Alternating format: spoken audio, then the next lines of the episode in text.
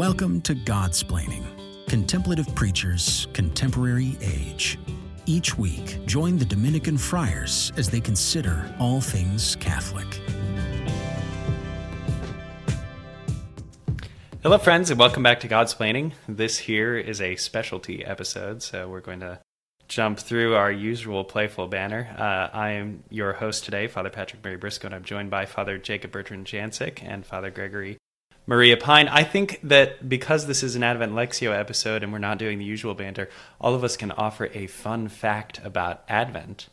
Uh, so, my fun fact about Advent is that it's a Gallic custom, and it comes from the preparation of converts who are preparing to be baptized on the Feast of the Epiphany, which, as you know, for many years was allied with the Feast of the Baptism of the Lord. So, that's where the, the spirit of the season as a penitential season comes from. Hmm. Father Jacob Bertrand, what's your fun fact for Advent? Um, there's a wreath. nice. That's a Lutheran thing. Okay, Father Gregory, what's your fun fact for Advent? Um, my fun fact about Advent is that in French, the word Advent is Avent, which is like Advent. but you'll notice that it's also very, very different. Um, so I would I would like to say that I'm learning all kinds of new things by virtue of the Wait. cultural experience that I'm having here in Switzerland. Can I redo? Mine's still about the wreath, but can I say a different fun fact about Advent? Of course, sure. So, so at the, at the House of Studies, our Advent wreath, if you've ever been, so there's a center aisle, but the seats face each other, um, kind of monastic, whatever. And the Advent wreath is in the middle of that aisle, and it's not terribly wide and we pray Compline in the dark, but for a few lanterns that are lit. And one, one year, oh no, one year, one of the friars was walking down the aisle and walked straight into the Advent in the dark. So we had two Advent wreaths that year because that one got destroyed. totally took it out in the pitch black. It was hilarious, but you know, we can we can laugh about it now. We see how fun Advent facts are, friends. Isn't this fun? what a what a great time. Um, so, if you haven't joined us for one of these episodes uh, before, we muse on the Sunday readings, uh, so as to attempt to help you to better pray the Sunday Mass. Um, so, we're unpacking uh, unpacking the Sunday readings um, in no particular uh, order or expertise. Uh, it's uh, the sort of Godsplaining thing, right? Random musings, um, stuff that strikes us. But we do attempt to do these episodes with a bit more prayerful spirit, so I invite you to join me now praying the collect for the Mass for the second Sunday of Advent. Let us pray. Almighty and merciful God, may no earthly undertaking hinder those who set out in haste to meet your Son, but may our learning of heavenly wisdom gain us admittance to his company, who lives and reigns with you in the unity of the Holy Spirit, God, for ever and ever. Amen. Father Jacob Bertrand, would you lead us into the first reading? A reading from the book of the prophet Baruch. Jerusalem, take off your robe of mourning and misery, put on the splendor of glory from God forever. Wrapped in the cloak of justice from God, bear on your head the mitre that displays the glory of the eternal name. For God will show all the earth your splendor. You will be named by God forever the peace of justice, the glory of God's worship. Up, Jerusalem, stand upon the heights. Look to the east and see your children gathered from the east and the west at the word of the Holy One, rejoicing that they are remembered by God. Led away on foot by their enemies, they left you, but God will bring them back to you, borne aloft in glory as on royal thrones. For God has commanded that every lofty mountain be made low, and that the age old depths and gorges be filled to level ground, that Israel may advance secure in the glory of God. The forests and every fragrant kind of tree have overshadowed Israel at God's command, for God is leading Israel in joy by the light of his glory, with his mercy and justice for company. The word of the Lord. In this reading from the prophet Baruch, we get um, a hint of that great Christian tradition, which is to pray facing the east. We see that we see that Jerusalem, Zion, the people of Israel are invited to look to the east for their gods. We have this understanding that the Messiah will come from the east, and in the Christian tradition, this has been embodied um, in the way that we face in our liturgical worship. So, um, in Islam, there's the custom of facing Mecca Um, but for a Christian, um, we're not. We don't pray facing Jerusalem. We pray facing the east. Um, and so there was a custom for, uh, in some places and in some times of actually just facing plain east. Um, but there's a, a, an understanding connected to the liturgy of a kind of liturgical east, um, which we love to do this in the Christian tradition, right? We take something, we kind of abstract from it, um, and then it gets lost, but then new generations can rediscover it. So we're all here uh, very excited about this idea of facing liturgical east, which would mean that you know the priest uh, and the people would face the coming Christ together. Um, that together, the gathered assembly, um, celebrants and uh, people alike would turn to the east um, so as to face Christ, looking for him. Um, so there's this idea about the orientation of worship, um, of, of looking to the east, of, of being ready to receive Christ. And the, this reading from the prophet, um, which calls us uh, to look to the east, is a, is a kind of moment to re- reflect on that, reflect on the tradition of the orientation of the Christian liturgy. I too was struck by looking east but in addition, on account of the fact that I prepared uh, an auxiliary point just in case someone else would be struck by the eastward facing direction of this here first reading, um, I was also struck by the fact that the way in which Jerusalem is first, you know, kind of told to rejoice, to put off, or to set aside its mourning and misery, um, is is followed by a description of her priestly identity um, in like a physical act of clothing. So put on a cloak of justice, right? Put on the mitre that displays the glory of the name. And so, right, when we hear priesthood, we typically think of the ministerial priesthood, but, you know, the way that Lumen Gentium describes the priesthood, and you can check out paragraphs 10 through 12, um, is that there are two modes in which priesthood are expressed. They're different, right? Ministerial priesthood and then what we call the common priesthood. Sometimes when Catholics hear that, they think that it's a Protestant thing, that it kind of cropped up in the 16th century, and as a result of which we should push back against it or utterly, utterly reject it. But that's not the case. There are deep, deep kind of veins of discussion along these lines throughout the, you know, scriptures, the patristic church, the medieval church, etc. But there's the sense here that the way in which we seek a kind of resolution to our mourning, to our misery, is by stepping into, by assuming our priestly identity, which is fascinating uh, because I don't know that everyone's first association with worship or with the offering of sacrifice would be an immediate joy. But the fruit of worship is in fact joy, because with worship comes the recognition that everything we have, we have from God, and as a result of which, we offer it back to Him. So, what do you have that you have not received? If therefore you have received it, why do you act as if it were your own? When we tend to kind of arrogate things to ourselves or to act as if the things we have were ours, you know, apart from God, we, we, we cause ourselves mourning and misery. But when, in recognition of the God who has given us everything, we offer our lives back in worship, that is the beginning of joy. So during this Advent season, as we enter more deliberately into the church's worship in anticipation of Christmas specifically, we come into the fullest possession of our joy, which is good news indeed. There's a line in this prophecy from Baruch that is um, I mean, I was going to say that speaks to us, but that sounds weird. But I think that we can identify with um, in a particular way as you know, as the contemporaries that we are living in our in our day and age. And um, the prophet says this: "Up Jerusalem, stand on the heights, look to the east, and see your children gathered from east and the west at the word of the Holy One, rejoicing that they are remembered by God." Um, so often, I think a lot of our anxiety, our worry, our what what have you is comes from a sense of of loneliness and isolation of wondering if we're appreciated or loved or um yeah like do we have friends? Like do my friends love me? Do my friends understand me? Th- those sort of things.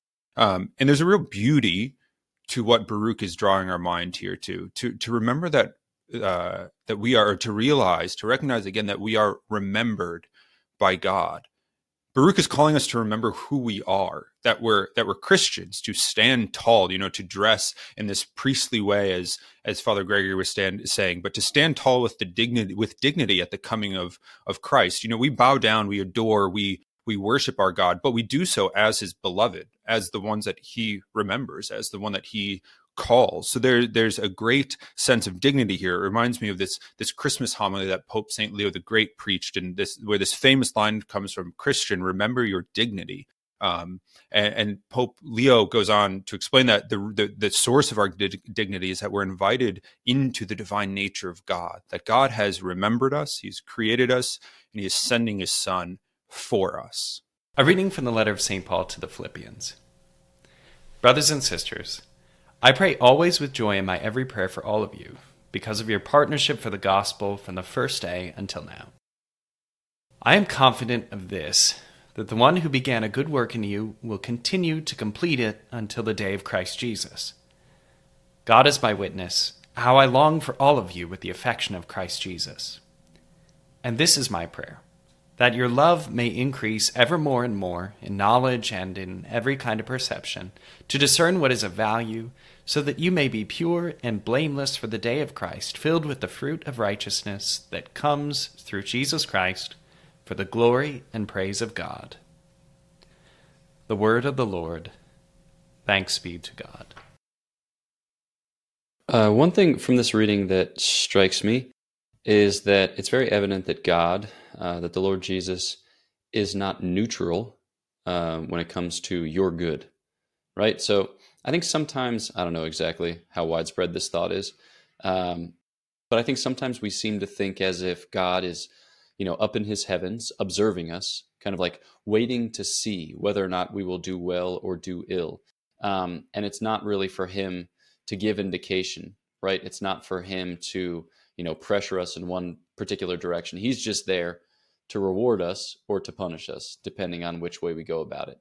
But that's just not the case, right? It's decidedly not the case. Anything that we do, anything that we do that is worthy of merit, anything that we do that is worthwhile, is given to us by God.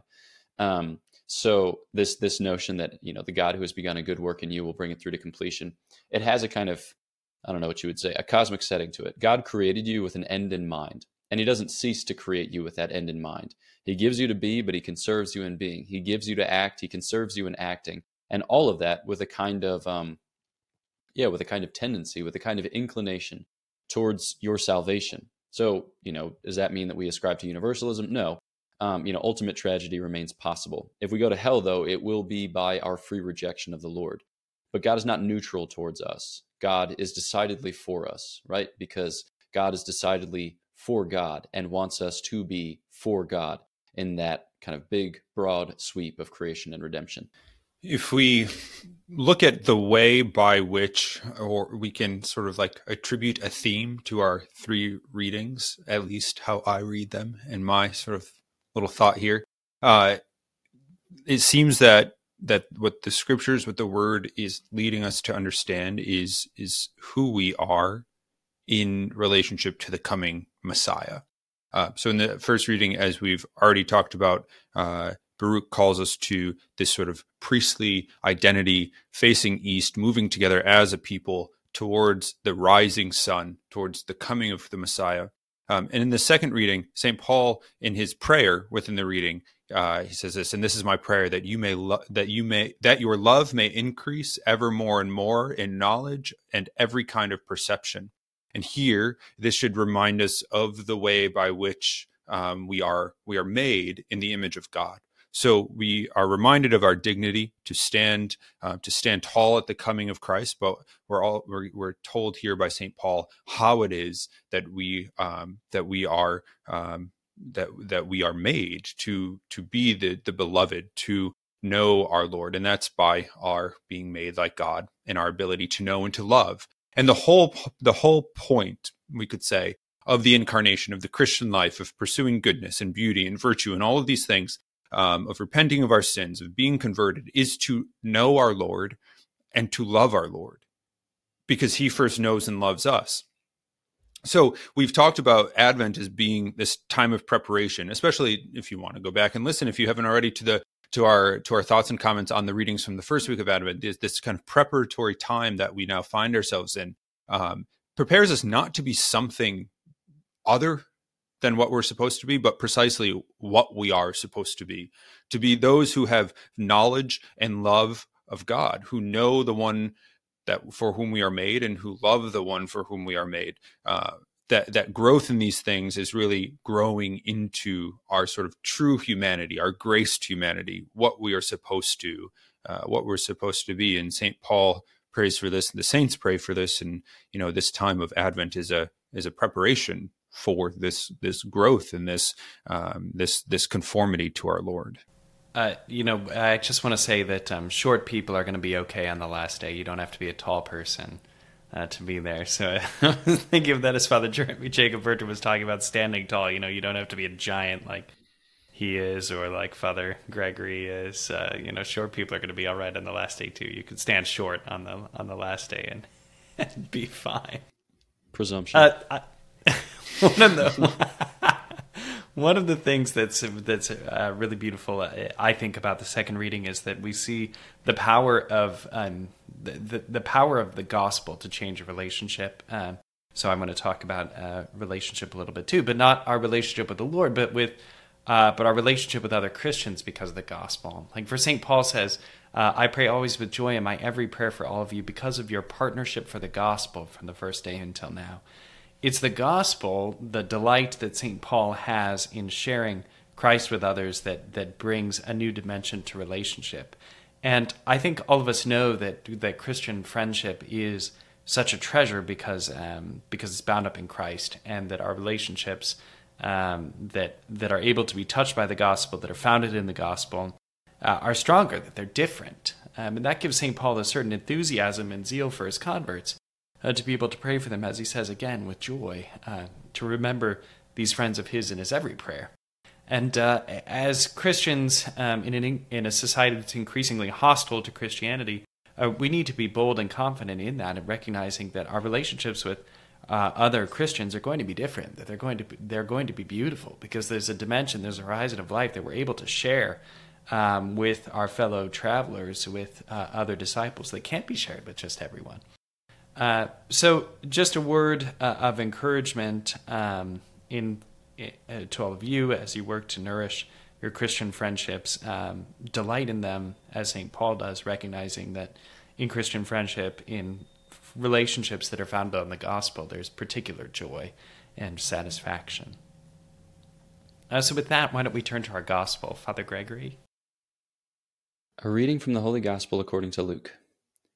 In the fifteenth year of the reign of Tiberius Caesar, when Pontius Pilate was governor of Judea, and Herod was tetrarch of Galilee, and his brother Philip tetrarch of the region of Iturea and Trachonitis, and Lysanias was tetrarch of Abilene, during the high priesthood of Annas and Caiaphas, the word of God came to John the son of Zechariah in the desert. John went throughout the whole region of the Jordan, proclaiming a baptism of repentance for the forgiveness of sins as it is written in the book of the words of the prophet Isaiah, a voice of one crying out in the desert, Prepare the way of the Lord, make straight his paths. Every valley shall be filled, and every mountain and hill shall be made low. The winding roads shall be made straight, and the rough ways made smooth, and all flesh shall see the salvation of God. The Gospel of the Lord. Praise to you, Lord Jesus Christ.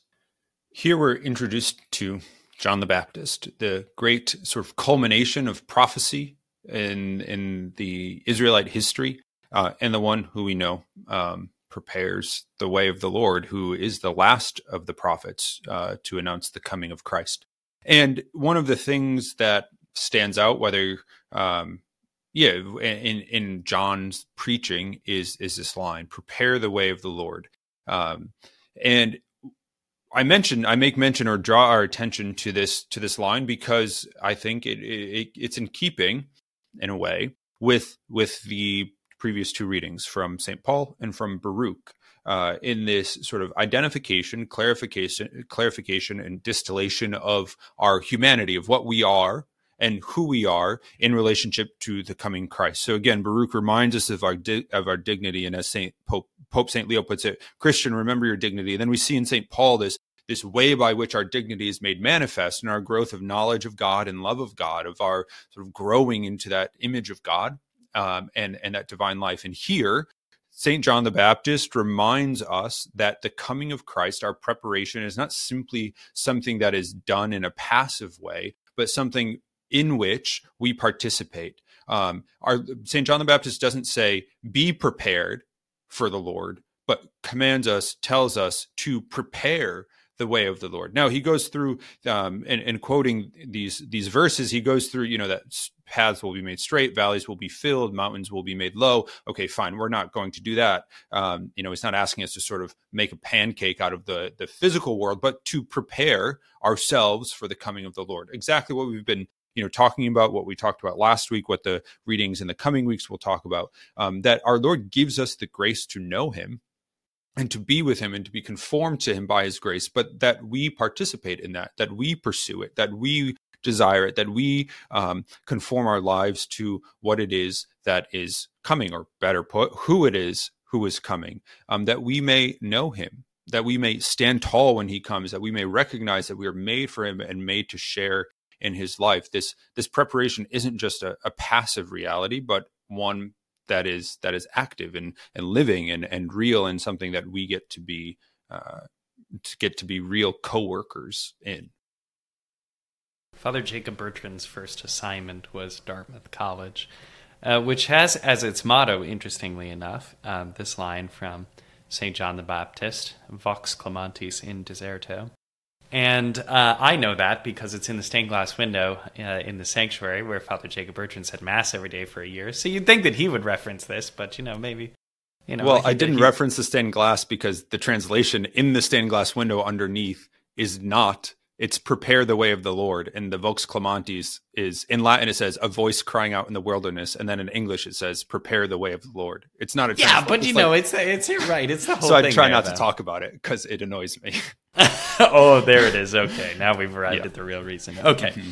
But uh, you you have there at, at its inception, at the at the origin of Dartmouth College, this idea that it would be this Christian this Christian school on the frontier, right? That it would be in the wilds, bringing the gospel uh, where the gospel had not been before. Now, uh, uh, I'm not going to comment on uh, whether or not that's happening there at Dartmouth College now. Although certainly Father Timothy Danaher, the Dominican chaplain there, is doing a bang up job, and there's at least one guy up there on the frontier that believes in the gospel, because uh, our brother does, uh, and he, and he's really exceptional. Uh, but I will say this: that this cry of John the Baptist, uh, whether we're thinking of the Latin motto of the college or the words inscribed in English in the chapel uh, window, as which are different. you know, just corrected me. But anyway, uh, they hearken to the same saying to this line of John the Baptist, right? Uh, this this work of this work of standing in the wilderness uh, and making oneself ready for God. Um, it, it's a it's a reminder that there's that this is essential to the Christian vocation um, that this is not a kind of optional thing, um, that this is not an ancillary thing, it's not an accidental thing, it's not a tangential thing, it's not an ornamental thing, um, that it's integral, substantial, and central. How do you like that, Father Gregory? I could be loquacious too. Incredible. Wow. All right. Since Father Patrick dedicated his last comment to me, I'll dedicate my next comment to him and I'll just tell a random story and I'll hope that it applies to the gospel in three minutes. uh, um, so the aforementioned Father Timothy Danaher says that there are two types of people in the world. There are beach people and there are mountain people. He's a beach person. I'm a mountain person. So when I hear in this gospel that all of these like, you know, mountains are going to be laid low and these valleys are going to be filled up, causes me some distress because some of my most you know delightful moments have been passed you know traversing valleys or summiting mountains. So getting the landscape frostbite. yeah getting frostbite that too. The landscape that's described in this reading seems to be a little bit boring. So like what could it possibly entail? Here's my best better to reconstruction. Most weekends i go hiking in one of the nearby states or cantons in switzerland um, and i didn't realize it but uh, because I guess I hadn't really had to contend with it except at Focus Summer Projects in Estes Park. But mountains pose a serious obstacle to human communication. So, like in Canton Bern, for instance, I would pick a different valley each weekend and just go hiking, but I would always come up against the valley wall. And there's no road over, through, under, around the valley wall. It just it just stops. There's just a big wall of rock, and then your choices are to turn around or to turn around. Um, so there's one option. It's two options, but it's one option. Um, and and one of the things that comes about as a result of this is that in Switzerland there are billions of dialects. That might be a slight exaggeration, but people speak all kinds of crazy dialectical tongues here. Um, so you got four national language, but it, among all those national languages, there's just great great variety because people have lived in isolation from each other since Adam walked the earth. Um, and I think that if there is one way by which to appreciate, well, I'm sure there are many ways, but one way that I'm going to appreciate what is proclaimed for us or what is prophesied for us by the prophet Isaiah is that these obstacles to human communion, right? The obstacles which stem from the original sin, which are described for us in the the the I don't know what you would call it, but like the disorder wrought in human speech by the by the Tower of Babel, right? This is all to be made plain, right? This is all to be made manifest, and effectively, the the obstacles to communication, specifically to communication and salvation, will be overcome in the Lord. So the Lord is the same yesterday, today, and forever. And the Lord uh, is the universal mediator of salvation. So there's no aspect of our humanity that's foreign to him. There is no language we can speak which he cannot interpret and then speak back to us in, in the register of salvation. And so while I do lament the boring landscape, I will take it allegorically as an indication of the fact that salvation is for all, because God desires that all be saved and come to knowledge of the truth. Let us pray. Be pleased, O Lord, with our humble prayers and offerings. And since we have no merits to plead our cause, come, we pray, to our rescue with the protection of your mercy. Through Christ our Lord. Amen. Thank you all for listening to this episode of Godsplaining. If you like it, um, please share it on social media, invite people to listen to it. Please feel free to follow the podcast uh, on the interwebs, on the YouTubes, on the Twitters, on the Facebooks, on the Instagrams on all the things. Um, please. That was uh, funny the first time you added an S, not all the other times.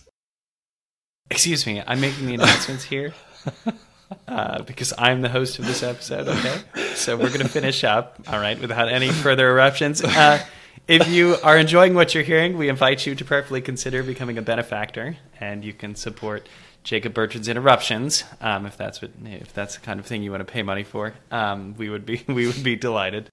Um, and please know uh, uh, always of our prayers and our gratitude for you. Until next time, God bless. Thanks for listening to God's Godsplaining, a work of the Dominican Friars of the province of St. Joseph. Follow us on Facebook, Twitter, and Instagram. Leave a review on your podcast app and visit us at godsplaining.org.